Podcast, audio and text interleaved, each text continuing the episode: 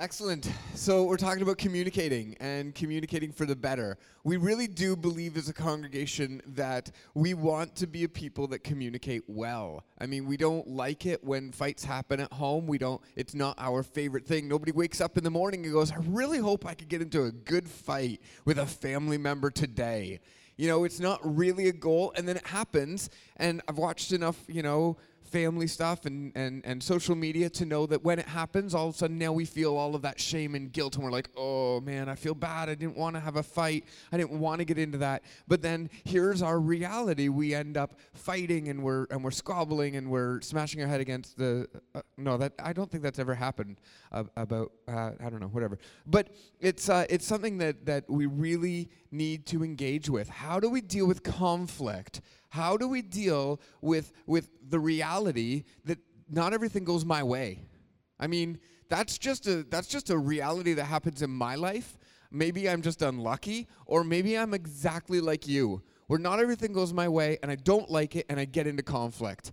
And how am I going to communicate through the conflict in a way that the relationships are not burned. The way the relationships are not just completely tossed aside and and they're severed forever and you're just like, "Oh my goodness, that just wrecked it." You know, um, this is a really important conversation for us to be having in a day and age where we're being ripped apart and polarized in so many different ways. We're seeing the effects of social media and opinions and short bursts that aren't actually being helpful. And so this is uh, it's a really big deal for us. And so what we're going to do is we're actually going to look into the scriptures today. We're going to find some conflict um, in in the church, and we're going to talk about uh, really important things about using our own uh, in our own life. Uh, I have a book here that I believe is linked inside of the uh, the portal. This is a good reading for anybody who wants to deal with conflict. It's called Crucial Conversations, um, and I believe that that it, there's a link for it in the portal. I'm bringing out a couple of things on that, and uh, and so I'm going to pull a little bit out of a little bit of the wisdom out of this book. Um, done out of studies on how to deal with with conflict conversations. So let's uh, let's just read the beginning of our text. It's Galatians 2, um, 11 to 14. Um, here we go. But when Caiaphas came to Antioch, I opposed him to his face because he stood condemned. Wow. Okay. For before, us, before certain men came from James, he was eating with the Gentiles. But when they came, he drew back from the Gentiles and separated himself, fearing the circumcision party. And the rest of the Jews acted hypocritically along with him, so that even Barnabas was led astray by their hypocrisy. But when I saw their, their conduct was not in step with the truth of the gospel, I said to Caiaphas, Caiaphas before them all, if you, though a Jew, live like a Gentile and not like a Jew, how can you force the Gentiles to live like Jews? We're getting into Paul's conflict. And, uh, and so that is really important. Um, Paul's conflict you know, when, when we read the Bible, we have to understand that it's not always clean. It's not always just this perfect little example of this of this harmonious world where everything is just perfect and we just leave that, you know, leave it aside. We have to understand that the Bible is written in a time where things aren't neat. They're not clean. You know, there's a, there's a part of us that says if if well, I've been around the church a long time, and uh, and and I've heard the whole narrative that says if only we could get back to the church like it was in the first century, if only we could get back to the Church of Acts. That's the ideal. That right there, here's the pinnacle of the best moments of the church. Um, and and the reality is, the reality is, is it, it wouldn't actually be that nice. It wouldn't be that nice to get back to the church of Acts. And, and what we have is we have a whole book of the Bible that's written over a whole period of time. It's about a history of a church, taking the, the sensational moments of the church that happened throughout the entire Mediterranean area, and we're putting it into one book. And then we're saying, well, that's the church. Well, we're, what we're doing is we're idealizing something. Um, we're idealizing something, and what we're what we're glossing over is some of the conflict. See, this was a time of discontinuity. Um, if you have any uh, comments about what's happening today, about our message, then I just want to remind you that you've got the tablet, and on today's message at the bottom of that pink screen, you can actually put in a, uh, a question or a comment that we'll get to at the end.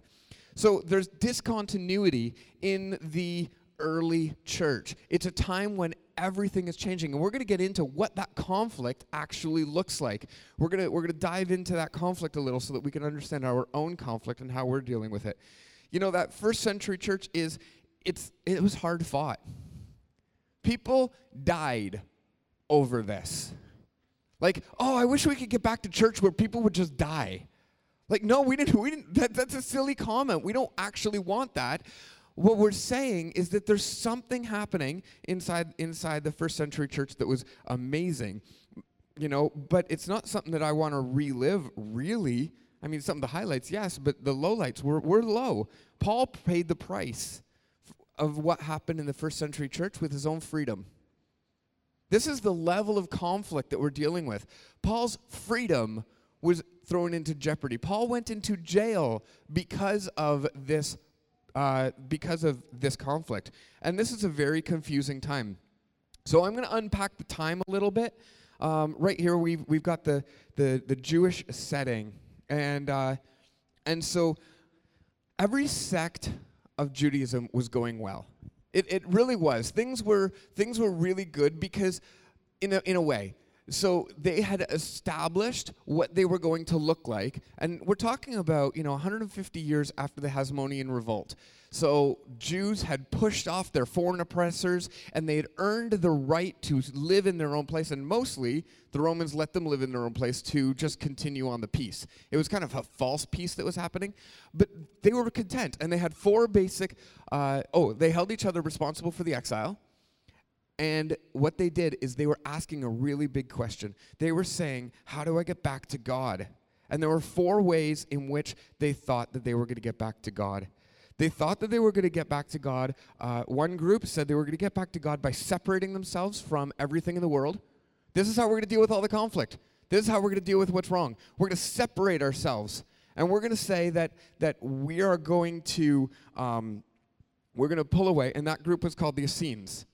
Another group said, no, we're not going to separate ourselves from the world. We're going to join in with the political powers and we're going to protect the establishment that we have. We have it good right now. We've got good governance. Everything is peaceful. We don't want to rock the boat.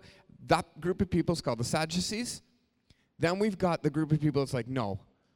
Israel needs to be made back to what it was and God's covenant says that says that if we obey the law, then God is going to come back and he's going to fix everything and we're going to be established. So we're going to obey the law at all costs, so we're going to make everybody else obey the law. That group was called the Pharisees. And we have a fourth group that's the that's the group of people who said God wants to establish Israel, but God established Israel first at the edge of the sword with David's conquests. And so we're going to pick up our sword and we're going to fight off Rome, and they were called the Zealots. So we have four major groups that are pretty well established inside the Jewish community that Paul is talking to.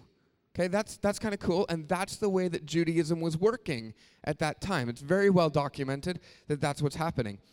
But then what happens, and this is where we get to the conflict, is we have a new group that emerged after Jesus' death and resurrection. The group claimed a few really important things. Um, they, they, they started getting called the Way. They claimed some important things um, that God initiated his eternal reign. God initiated his eternal reign. The kingdom of David which was the pinnacle, the best moment of all of Israel's history. The kingdom of David had been restored in the person of Jesus. Jesus is Lord of the kingdom. And four, everybody's invited in. Oh, wait a second. That's going to cause some conflict right here. Everybody is invited in. This isn't a national clause. This isn't something that says, oh, yeah, we're, we're good. No, everybody is invited in. And what we have here is we have Paul, who is the leader of this new group called the Way, or the apparent leader of this new group who's, who's called the Way, is in conflict with all of these other four groups because all of these other four groups are like, no, this is a Jewish thing. You got to become Jewish. And the way's like, no, no, no. This is a Jesus thing, and you have to follow Jesus. And they're and they're and they're breaking something massive. Like they're doing they're doing a multicultural ethnic church before multicultural ethnic church was cool. Like these guys are breaking the boundaries and they're saying, nope, Jesus calls everybody. Oh, all right. So now we have conflict. Now we've got real conflict. What does that mean? Who's supposed to be in? Who's supposed to be in this kingdom? Who's good enough? Whose behavior lines up well enough? What are you expected to do afterwards? and and how do we how do we make sure that you're doing it and you know you're separate and and whatever you've done enough to please God how are we doing all of this and this is the conflict I mean, this doesn't sound like my conflict where, you know, I'm, uh, I'm fighting with my wife because I was an idiot this morning. This is real, big, huge conflict. This is church in the book of Acts. This is what's happening. And so, if we go back to our text, we, we saw that. Um, we saw that okay so so Caiaphas uh, came to, to antioch and opposed him and, and Paul opposed him because he stood condemned. What's happening here is, is Cephas, who's actually Peter.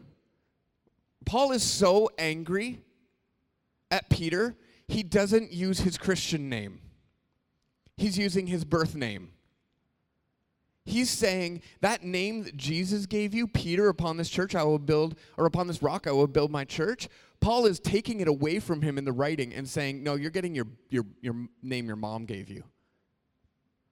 And, and so this is that's a huge slam against Peter right there. And so before certain men came from James, James is the head of the Jewish church in Jerusalem.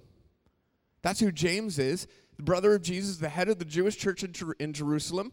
And they're eating with the Gentiles. So Peter would be eating with the Gentiles, which is oh, you're all included. Jesus for everybody. Yeah, you're in, you're in. And all of a sudden, people from the church in Jerusalem come, and Peter separates himself out and says, Oh, you guys aren't in as much as, you know, these guys are really the ones in. And you guys, you have to sit at the foot of the table or you're not even allowed to be here. Now we got real conflict happening. And so, how does Paul deal with this conflict? Well, when I saw, you see, verse 14, when I saw the, that their conduct was not in step with the truth of the gospel, I said to Caiaphas before them all, If you, though, like a Jew, live like a Gentile, not like a Jew, how can you force the Gentiles to live like Jews? We ourselves are Jews justified by birth and not Gentile sinners. And, and you see that, that Paul just goes on he goes on, yet we know that a person's not justified by works of the law, but by faith in Jesus Christ. So we also have believed in Jesus Christ in order to be justified by faith in Christ and not by works of the law, because by works of the law, nobody's going to be justified. Guys, you can't just separate out and say, no. What he's saying is we're just going to go and we are going to, to be justified by Jesus only, which means, Peter, you need to be addressing the way you're acting and eat with the people you were eating with before. You can't you can't bend away. So what's he doing? He is confronting the issue. But in our but if in our endeavor to be justified in Christ we too are found sinners, is Christ then a servant of sin? Certainly not. And so we we continue on. Uh, he continues his argument, and then and then he, he gets to this. He goes, "I don't nullify the grace of God, for if righteousness were through the law, then Christ died for no purpose." If righteousness was about who you sat with for dinner, about your about your birth heritage, then Christ died for no purpose. But righteousness is bigger than that. And he says, "Oh foolish Galatians, who's bewitched you?" Was it before your eyes that Jesus was publicly, wasn't it before your eyes that Jesus was publicly portrayed as crucified? Peter's, Peter and Paul's conflict is personal. I mean, how would you like it if, uh, if someone in the church were to come up to you and say, Yo, you're being a hypocrite. Stop it. In front of everybody. You're being a hypocrite. You know, I, I could I could I could imagine just pulling out somebody from the church and just being like, "Oh, come up here, come up here a second. You need to stop being a hypocrite." And and then just throwing down a whole bunch of like theology. That's a pretty intense thing. This is personal. Peter and Paul they'd work together to include the Gentiles, and then and then Paul addresses the conflict head on. Have you ever? And this is where I'm going to bring it into our own life. Um, we we've got to bring it into our own life because it matters. So have you ever gotten to a point where you know your your friend you you got a coworker and stuff's not going right at work. Okay? You're in this coworker situation and stuff's not going right. Something in middle management is just off. And so what you do is you get together with your coworker and you say, We're going to go and talk to our supervisor or our manager. We're going to go into the office and we're going to address this issue and we're going to just get it dealt with, right? We're going to we're going to get this settled once and for all. We're going to make it right because we know what's wrong. This happens all the time. But then this happens as well. You walk in with your coworker and you start talking and as soon as your manager starts to rebut you, your coworker folds like a cheap suit. Right? Your your coworker's just like, I don't know, maybe this has never happened to you, maybe you could just imagine it, but I know it, it has happened to me. You know, your coworker just just folds like a cheap suit, starts agreeing with the manager. And you're like, oh, you just totally threw me under the bus there. You totally backed down. You threw me under the bus. That's not okay. What that conversation with my coworker is going to look like afterwards is a conversation of conflict. It's a conversation saying, there's a problem here. We were on the same page going in, and then you backed out. There's a conflict that's happening here. There's something wrong, and and this is what's going on. So Paul's Paul's conflict was um, was definitely you know, he, he kind of felt this happening with Peter. Peter's folding like a cheap suit. So we got this practical way of dealing with conflict. Conflict can't be avoided, but it doesn't have to be a disaster. Conflict can't be avoided. If you're around people, the only way to avoid conflict all the time is to isolate yourself from people, to cut off your relationships. You could avoid some pretty good conflict that way. But as long as you're around people, then you're going to have conflict. But it can you can avoid disaster in your conflict. So the word dialogue, dialogue means the free flowing, the free flow of meaning between two or more people. It's the free flow of meaning between two or more people. It is not the free flow of words, but the free flow of meaning. And that's a really big deal because the, the fluid meaning travels back and forth. And so conflicts can be resolved by taking the time to communicate meaning. When we get to a point where we are starting to listen enough to understand where the conflict is, we can start to communicate real meaning. So, in communication, we have a communication breakdown chart. And this is this is something that is really important for us. Maybe you've heard it before, but maybe you haven't. This is something that's really important for us to consider when we're in our families. Because we need to be communicating through meaning, because we have to find what's really going on, we actually need to understand this communication. And there's so much more. As I said, this this this book Crucial Conversation is really helpful, but this is this is just a, a little a little taste in communication bre- breakdown, there's what I think I want to say. What I did in the beginning part of this message is I showed you the way that Paul has understood his setting and he's understood exactly what he wants to say. So, the first part of communication is what I think I want to say. I need to make sure that I can process my complaint well enough to know that I've gotten to the to the root of my complaint. That, I, that I'm not just saying, hey, you know, I don't like the fact that you're keeping, up, keeping me up at night because you're snoring.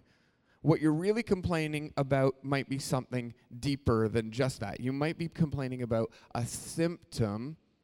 You need to, you need to determine whether you're complaining about a symptom or whether you're complaining about a cause. So this takes you time.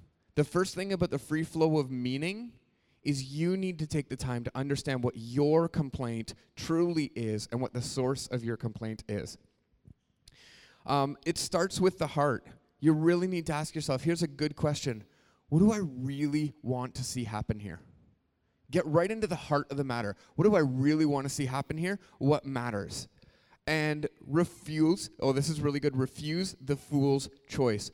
The fool's choice is when you get emotional in a situation and you start to say it's either going to look like this or it's going to look like this. It's either going to go your way or it's going to go my way. This is a fool's choice because you haven't processed the, the conflict enough to a point where you're able to see the validity on the other side. You're not there yet. And so you're stuck making a fool's choice instead of understanding that there's a whole plethora of options around you. And you start limiting your options you start limiting and making it black and white, right and wrong, my way and your way. You need to, you need to work to eliminate that and, and get to the and. Get to not but or or, but you get to and. So the next part of this communication breakdown is what I actually said. These are the actual words that came out of your mouth when you're in that crucial conversation, when you're communicating something that's really important. These are the words that are so important because all of your words really matter in conflict. Man, when we allow our anger to run our mouth when we're in conflict, we do a ton of damage we do a ton of damage because our communication comes out. We have what we think we want to say, and then anger clouds us, and the words that come out of our mouth are a fire, James says. They are a fire. And they burn, and they cause not good type of destruction. And so these are really important words, the words you actually say. Watch your words. The Bible says, out of the overflow of the heart, the mouth speaks. Get your heart overflowing with God's perspective. I don't care if you do that in worship music or if you do that in the Bible, get your heart overflowing. What you actually say matters in your communication. The next step is, in the breakdown, is what they actually heard. Not one person in this room is going to remember every single word I said in this message you're going to remember select parts. Those select parts you're going to apply to your own life. But I said lots of things in this message. The communication breakdown is what you heard. What you heard isn't what came in your ears, but what went into your mind and you remembered. I remember that you said that I was supposed to pick up milk, but I did not remember that you said that I was also supposed to take out the garbage. That is a communication breakdown. That's a communication breakdown. In, in this part, what the person actually heard. There needs to be grace to understand that a person doesn't remember 100% of the things said to them. Allow for the space. I'm, I'm, I'm not preaching. It's good. We're good. We're good. It's fine. So, what you actually heard is really that's a community, what they actually heard. And then what they think it means. This is huge for communication. We need to understand that what I said is going to be remembered and then is going to be translated. It doesn't matter that what I said was what I meant. What matters is that dialogue is a free flow of meaning, not words. It's a free flow of meaning what we have to do if we want to communicate better is we need to listen to what did you just hear? What did you just hear when I said that? What did that mean to you? Because when we can start to understand what the other person heard, oh my gosh. I, I did this once and, I, and, and, and I got in a conversation and I was in this discussion and I was on fire. I was ready and I'm just, I got all my logic laid out and blah, blah, blah, blah, blah. And, and I stopped and I said, What did you just hear? And the person came back and they said, I heard that you're telling me that I need to do more than I can do. I heard that you're telling me that there's no way that this is ever going to resolve. I heard a lot of things that I didn't communicate with my words, but they heard it. They internalized it. They were like, that's what you mean by this. You mean that I'm not doing a good enough job and that I need to do better. Oh, that's not what I really meant. That's not what I really meant. No, no, no. Pull that back a little bit. Pull that back a little bit. I meant to say this.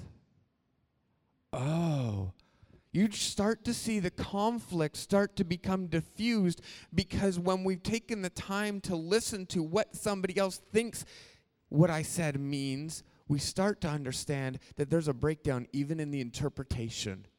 Strong dialogue. Strong dialogue is the exchange of meaning, not just the exchange of words. We really got to take the time. So much of this is really taken down into how do we dialogue for meaning? And it, a key element of our strong dialogue, a key element is a lot of grace and a lot of time. Remembering these four things what I think I want to say, what I actually said, the words that they heard, that they remembered, and their interpretation, what they thought it means. All are elements where the breakdown of communication happens. When we can evaluate these, we will find that our problems that we're communicating about are able to be understood we're able to walk through and communicate better, but it's going to take a slower conversation. You might not resolve it in one day. It's a slower conversation where you're just like, okay, I don't think I'm understanding what's going on here. I don't think I'm understanding your meaning right now. Can you help me understand?